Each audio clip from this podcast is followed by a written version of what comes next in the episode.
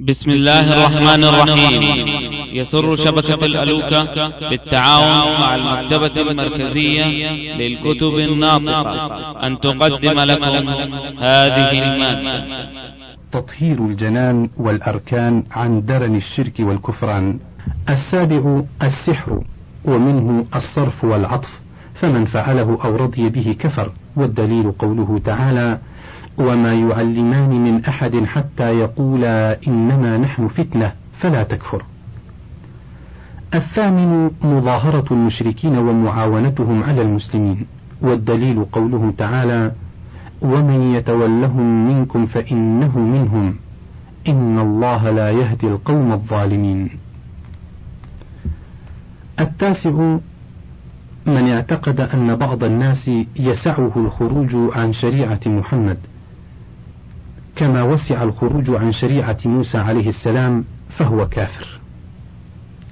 العاشر الإعراض عن دين الله لا يتعلمه ولا يعمل به، والدليل قوله تعالى: ومن أظلم ممن ذكر بآيات ربه ثم أعرض عنها إنا من المجرمين منتقمون. ولا فرق في جميع هذه النواقض بين الهازل والجاد والخائف إلا المكره وكلها من أعظم ما يكون خطرا وأكثر ما يكون وقوعا. فينبغي للمسلم أن يحذرها ويخاف منها على نفسه. نعوذ بالله من موجبات غضبه وأليم عقابه. معنى محمد رسول الله.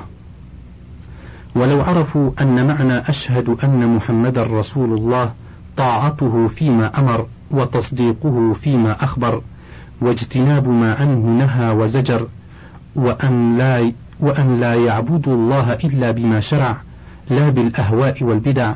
وتأملوا قول الله تعالى وما آتاكم الرسول فخذوه وما نهاكم عنه فانتهوا. وقوله فلا وربك لا يؤمنون حتى يحكموك فيما شجر بينهم. ثم لا يجدوا في أنفسهم حرجا مما قضيت ويسلموا تسليما. وقوله فليحذر الذين يخالفون عن أمره أن تصيبهم فتنة أو يصيبهم عذاب أليم. وقوله صلى الله عليه وسلم من عمل عملا ليس عليه أمرنا فهو رد. وقوله في الحديث الشريف عليكم بسنتي وسنة الخلفاء الراشدين المهديين من بعدي عضوا عليها بالنواجذ وإياكم ومحدثات الأمور فإن كل محدثة بدعة وكل بدعة ضلالة. رواه أبو داود والترمذي وقال حديث حسن صحيح. لعلموا أن كثيرا من صلواتهم وأدعيتهم وأذكارهم وأحزابهم مما ابتدعه بعض الفقهاء الجامدين أو المتصوف المبطلين أنها من البدع والضلالات التي ما أنزل الله بها من سلطان. مثل الذكر بالاسم المفرد الله الله أو ياهو ياهو. ومثل حلق المريدين اجتماعهم في حلقات الذين يزعمون أنهم يذكرون الله بمثل هذه الأذكار المخترعة.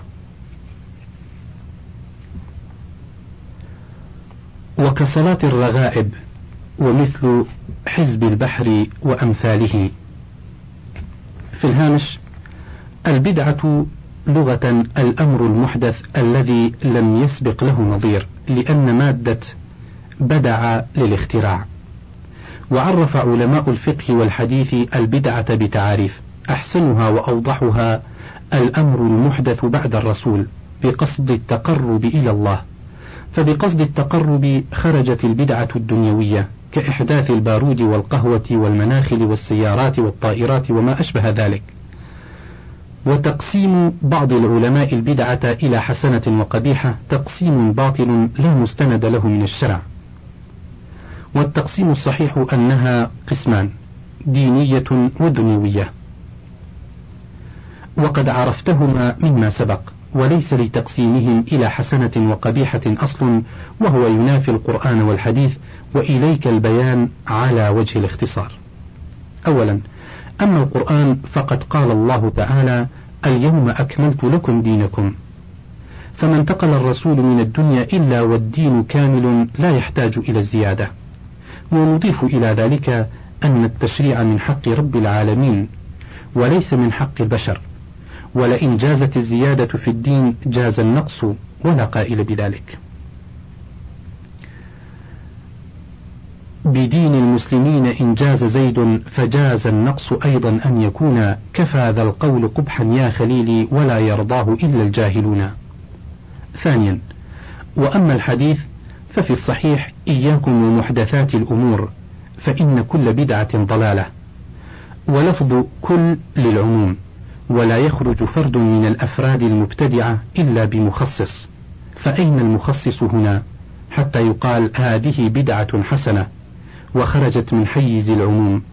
فإن كان المخصص حديث ما رآه المسلمون حسنا فهو عند الله حسن فالجواب أولا أن هذا ليس بحديث عن النبي صلى الله عليه وسلم بل من كلام ابن مسعود. وثانيا إن ال في كلمة المسلمون إن كان للاستغراق أي كل المسلمين فإجماع والإجماع حجة ولا كلام فيه. وإن كان للجنس فيستحسن فيستحسن بعض المسلمين هذا الأمر ويستقبحه البعض الآخر. كما هو الواقع في أكثر البدع وعليه فقد سقط الاحتجاج بهذا الأثر. انتهى الهامش. وكصلاة الرغائب في الهامش من أشنع البدع وأقبحها بدعة صلاة الظهر بعد صلاة الجمعة بحجة أن العدد ناقص عن الأربعين أو أن المأمومين لا يحسنون القراءة فإن هذه البدعة الضالة تجر إلى الكفر. إن اعتقد أن صلاة الظهر بعد الجمعة فرض وإلى البدعة والضلال. إن اعتقد أنها سنة. انتهى الهامش. ومثل حزب البحر وأمثاله وابتهالات وصلوات ومناجاة وإنشاد قصائد في مدح النبي صلى الله عليه وسلم فوق المنائر قبل الفجر وفي ليلة الجمعة ويومها وبعض صيغ صلوات على الرسول لم ترد السنة بها. مثل قولهم اللهم صل على محمد عدد ما في علم الله صلاة دائمة بدوام ملك الله. وكقولهم اللهم صل على محمد كلما ذكرك الذاكرون وغفل عن ذكرك الغافلون. لأن الصلاة على الرسول من أجل القربات. كيف لا؟ وقد أمرنا الله بها في كتابه المجيد بقوله إن الله وملائكته يصلون على النبي. يا أيها الذين آمنوا صلوا عليه وسلموا تسليما. والصيغ الواردة في الصلاة على الرسول مدونة في كتب السنة. لا حاجة إلى الاختراع والابتداع في صيغها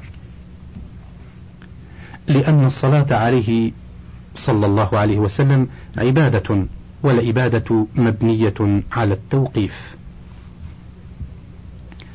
من صيغ الصلاة على الرسول ومن الصيغ الواردة للصلاة عليه صلى الله عليه وسلم ما رواه مسلم عن ابن نمير عن روح بن عبادة وعبد الله بن نافع الصائغ أنهم قالوا يا رسول الله كيف نصلي عليك؟ فقال رسول الله صلى الله عليه وسلم قولوا اللهم صل على محمد وأزواجه وذريته كما صليت على آل إبراهيم وبارك على محمد وأزواجه وذريته كما باركت على آل إبراهيم إنك حميد مجيد. وكما رواه البخاري عن أبي سعيد الخدري قال قلنا يا رسول الله هذا السلام عليك عرفناه فكيف الصلاة عليك؟ قال قولوا اللهم صل على محمد عبدك ورسولك كما صليت على إبراهيم وبارك على محمد وآل محمد كما باركت على آل إبراهيم. شبهة للقبوريين وردها. وإنما قلنا يجب على المسلم أن يميز بين توحيد الألوهية وتوحيد الربوبية لأن الموحد إذا أنكر عليهم ما يأتون من أفانين العبادات وأنواع التضرعات لتلك القبور وقال لهم إن عملكم هذا شرك غضبوا وقالوا كيف تصفنا بالشرك ونحن نشهد أن لا إله إلا الله وأن محمدا رسول الله وأن الله هو الخالق الرازق المحيي المميت وبيده النفع والضر وإليه المرجع والمصير.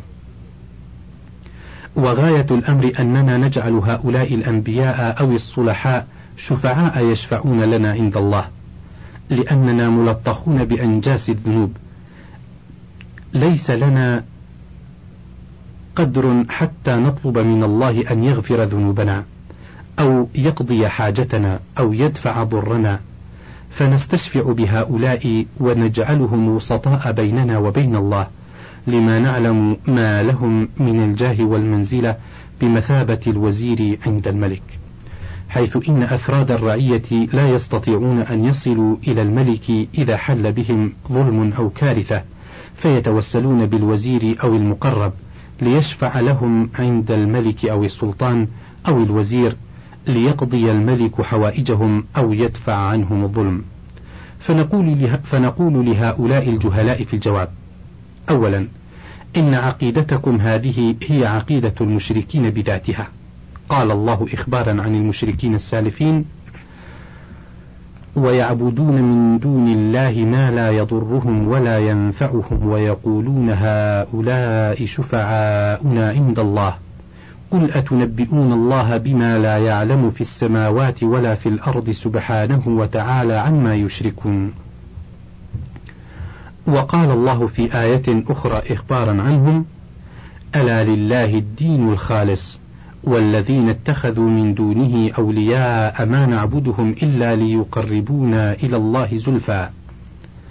فاعتقاد أولئك المشركين بأن الله خالق بأن الله خالقهم ورازقهم إلى آخره لم ينفعهم ولم يحقن دماءهم لأنهم عبدوا الأصنام ليقربوهم إلى الله وليشفعوا لهم. لم يعبدوها لأنها خالقة ورازقة ومدبرة للأمور. ولا يخفى هذا على أحد قرأ القرآن وتدبره. تشبيه الخالق بالمخلوق. وثانيا إن هؤلاء الجهلاء قد شبهوا الرب العظيم بالملك البشري. قد شبهوا رب العالمين بالسلطان المخلوق من ماء مهين. قد شبهوا أعدل العادلين وأرحم الراحمين بالملك المخلوق الذي قد يكون من أظلم الظالمين. قد شبهوا الله بالمخلوق وتوسلوا إليه بالشفعاء والأنداد فجمعوا بين الشرك والتشبيه ولم يعلموا أنه لا يقاس الإله بالمخلوق ولا الرب المالك بالمملوك. وبيان ذلك على وجه الاختصار أن الملك البشري قد لا يعلم بالظلم الواقع على ذلك المتوسل بالوزير أو يعلم أن الظلم الواقع من أحد أبنائه أو عشيرته ممن يجاملهم ولا يريد أن يجرح عواطفهم أو أن الظلم صدر منه على ذلك. فأن يقاس الخالق بالمخلوق؟ فهل الله لا يعلم بالظلم الواقع على هذا العبد؟ أو لا يعلم بحاجته أو بالضر الذي مسه وهو القائل يعلم خائنة الأعين وما تخفي الصدور. وهل الله يصدر منه الظلم لأحد؟ أو له أقرباء ينزلون ينزلون ظلمهم بأحد من العباد؟ وهل لله وزير أو معين أو ظهير حتى حتى يتوسل إليه العباد؟ ليشفع لهم عند الله ذلك الوزير أو المعين أو الظهير. فما أفسد هذا القياس وأخبثه وما أجهل هؤلاء وأكفرهم بالله. لا واسطة بين الخالق والمخلوق إلا في تبليغ الشرائع. وأي حاجة إلى واسطة والله يقول ونحن أقرب إليه من حبل الوريد ويقول وإذا سألك عبادي عني فإني قريب أجيب دعوة الداعي إذا دعان. والواسطة للتبليغ هم الرسل عليهم الصلاة والسلام. أما الواسطة في رفع ضر أو جلب نفع فتلك عقيدة المشركين. كيف تكون واسطة بين العبد وربه؟ وقد قال الله تعالى وقال ربكم ادعوني أستجب لكم. إن الذين يستكبرون عن عبادتي سيدخلون جهنم داخرين. ولم يقل الله ادعوا أوليائي أو ادعوا أنبيائي أو استغيثوا بأحبائي والصالحين من عبادي. بل قال ادعوني أستجب لكم. وقال وإذا سألك عبادي عني فإني قريب أجيب دعوة الداعي إذا دعان فليستجيبوا لي وليؤمنوا بي لعلهم يرشدون. وفي الحديث الشريف من لم يسأل الله يغضب عليه كما ورد في الحديث ادعوا الله وأنتم موقنون بالإجابة. ولم يقل الرسول صلى الله عليه وسلم ادعوا الأنبياء حتى يطلبوا من الله لكم أو توسلوا بالأنبياء والصالحين. عدم ثبوت التوسل عن النبي وأصحابه. ولذا لم يثبت التوسل عن الأنبياء بعضهم ببعض كما لم يثبت التوسل عن الصحابة بالرسول صلى الله عليه وسلم ولم يثبت عن التابعين ولا عن الأئمة المعتبرين. التوسل قسمان مشروع وممنوع. أما المشروع فهو قسمان أيضا. القسم الأول هو التوسل بالإيمان بالله وبرسوله وبالأعمال الصالحة ولم يقع في هذا خلاف بين العلماء سواء كان في حياة الرسول أو بعد موته. القسم الثاني من المشروع التوسل بدعائه صلى الله عليه وسلم يوم كان حيا بأن يأتي السائل فيسأل الرسول صلى الله عليه وسلم أن يطلب له من الله العافية. كما طلب الأعرابي من الرسول أن يستسقي لهم وكما طلب الأعمى من الرسول أن يدعو له برد بصره إن صح حديث الأعمى. في الهامش لم يصح حديث الأعمى وهو حديث عثمان بن حنيف قال في صيانة الإنسان هو غير ثابت لأن في سنده أبا جعفر الرازي وهو سيء الحفظ. يهم كثيرا فلا يحتج بما ينفرد به. انتهى. وعلى فرض صحته فإنه توسل بدعائه صلى الله توسل بدعائه صلى الله عليه وسلم. لأن في الحديث عن عثمان بن حنيف أن رجلا ضريرا أتى النبي فقال يا نبي الله ادعو الله أن يعافيني. قال إن شئت أخرت ذلك فهو خير لآخرتك وإن شئت دعوت لك. قال لا بل ادعو الله لي. فأمره أن يتوضأ وأن يصلي ركعتين وأن يدعو بالدعاء المذكور في الحديث. فالحديث نص في التوسل بدعائه صلى الله عليه وسلم والتوسل بدعاء الرسول وغيره في الحياة جائز لا خلاف فيه وليس في هذا الحديث أسألك بحق محمد أو بجاه محمد حتى يصح استدلالهم. وكما طلبت انتهى الهامش. وكما طلبت الجارية السوداء التي كانت تصرع أن يعافيها الله فخيرها الرسول بين الصبر وبين أن يدعو لها فاختارت الصبر وسألت أن يدعو الله ألا تتكشف عندما يأتيها الصرع. وهذا التوسل الذي هو بدعائه قد انقطع بموته صلى الله عليه وسلم. فلا يجوز لمسلم أن يأتي قبر رسول الله ويسأله حاجة أو غفران ذنب أو كشف ضر. والدليل على ذلك أن في خلافة عمر بن الخطاب انقطع المطر وأراد عمر أن يستسقي وطلب من العباس بن عبد المطلب أن يدعو لهم بالاستسقاء. فقال اللهم إنا كنا إذا أجدبنا نتوسل إليك بنبينا فتسقينا وإنا نتوسل إليك بعم نبينا. ثم قال قم يا عباس فادعوا الله لنا. رواه البخاري. فلو كان التوسل بالرسول بعد موته جائزا لما عدلت الصحابة عن الرسول إلى العباس بن عبد المطلب. وهذا من الوضوح بمكان لا يخفى إلا من أعماه التعصب والعناد وسلك سبيل أهل الضلال والفساد. ولزيادة الإيضاح والبيان نورد لكم بعض أدعية الأنبياء عليهم الصلاة والسلام. فهذا أبونا آدم لما اقترف الخطيئة قال ربنا ظلمنا أنفسنا وإن لم تغفر لنا وترحمنا لنكونن من الخاسرين. فلم يتوسل أبونا آدم بمحمد كما زعم الزاعمون وأوردوه حديثا عن عمر بن الخطاب رضي الله عنه قال قال رسول الله صلى الله عليه وسلم لما اقترف آدم الخطيئة قال يا رب أسألك بحق محمد لما غفرت لي. فقال الله يا آدم وكيف عرفت محمدا ولم أخلقه؟ قال يا رب لأنك لما خلقتني بيدك ونفخت في من روحك رفعت رأسي فرأيت على قوائم العرش مكتوبا لا إله إلا الله محمد رسول الله. فعلمت أنك لم تضف إلى اسمك إلا أحب الخلق إليك. فقال الله صدقت يا آدم إنه لأحب الخلق إلي. ادعني بحقه فقد غفرت لك ولولا محمد ما خلقتك. رواه الحاكم في مستدركه. وقد أجاب أهل العلم أن الحاكم متساهل في تصحيح الأحاديث حتى اتهمه بعضهم بسوء العقيدة. فقد قال الذهبي في تعليقه على المستدرك في خصوص هذا الحديث إنه حديث موضوع فلا حجة في موضوع بل ولا في ضعيف.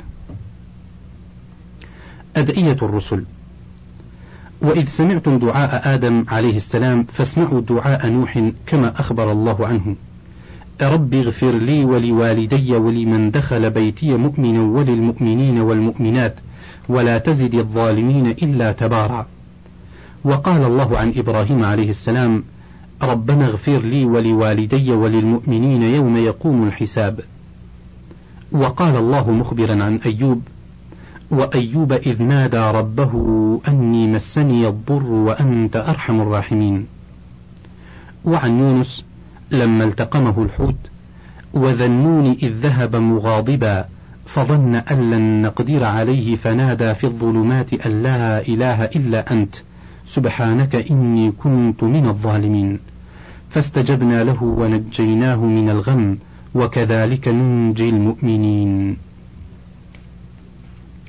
وعن زكريا وزكريا إذ نادى ربه رب لا تذرني فردا وأنت خير الوارثين.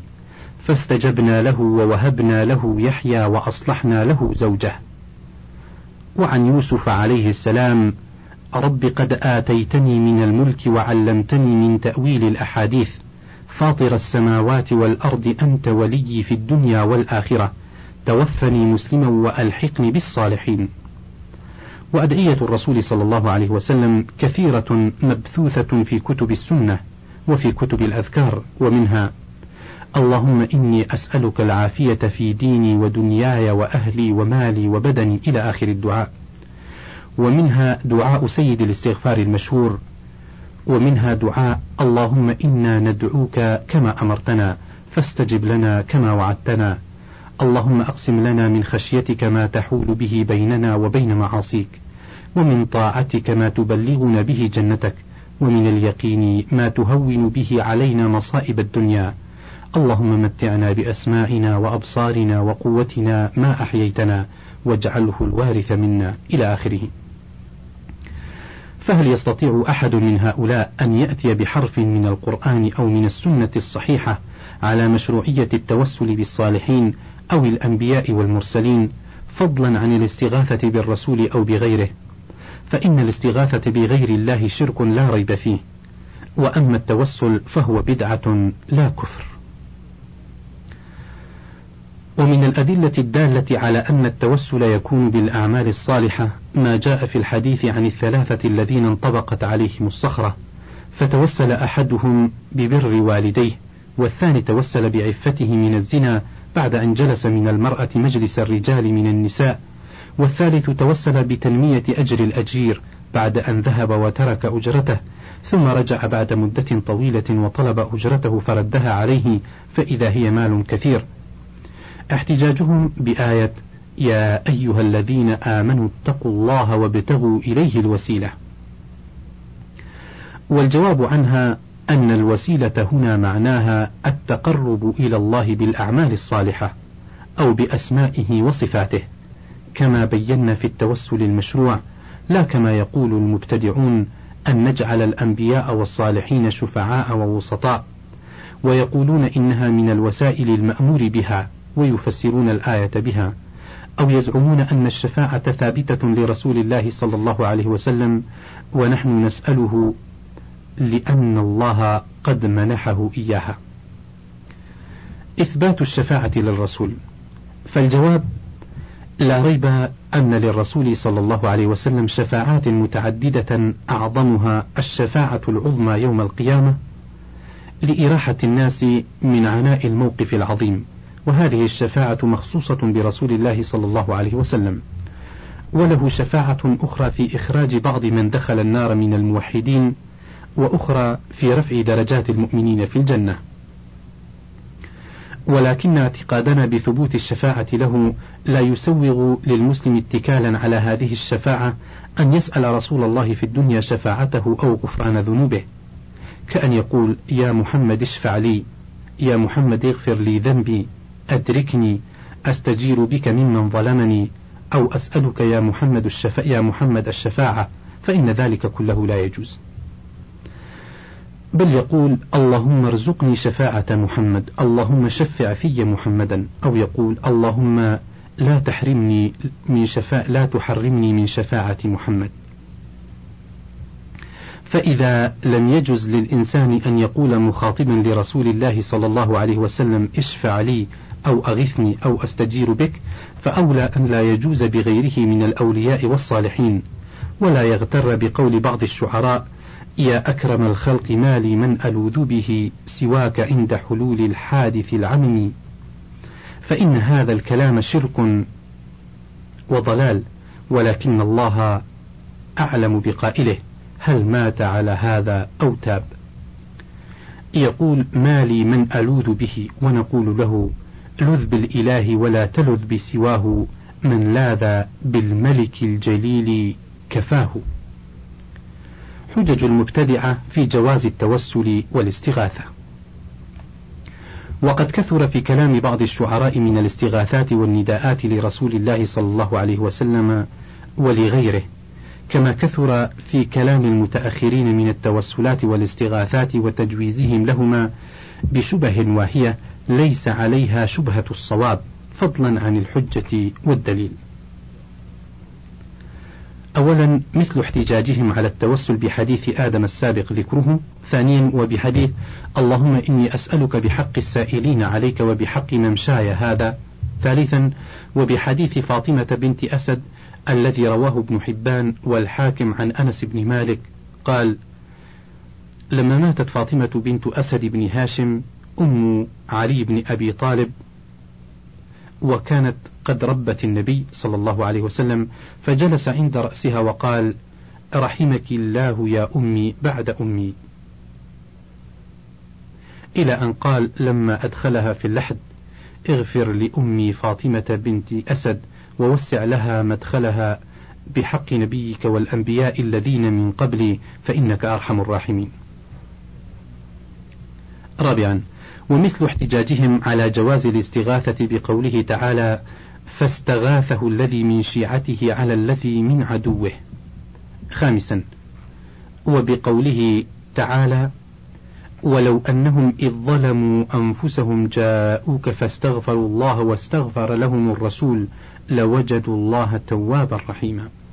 سادسا وبمثل قولهم لا فرق بين الأحياء والأموات فإذا جاز التوسل بالنبي حيا جاز به ميتا لأنه حي في قبره وهكذا سائر الأنبياء لأن الأنبياء أعلى مقاما من الشهداء والشهداء قد قال الله فيهم ولا تحسبن الذين قتلوا في سبيل الله أمواتا بل أحياء عند ربهم يرزقون. سابعا وبما يروونه من حديث إذ أعيتكم الأمور فعليكم بأهل القبور. ثامنا وحديث توسلوا بجاه فإن جاهي عند الله عظيم إلى غير ذلك من الاحتجاجات الوهية السمجة الباردة. التي تستوجب الضحك عليهم والرثاء لحالهم من فضلك تابع بقية المادة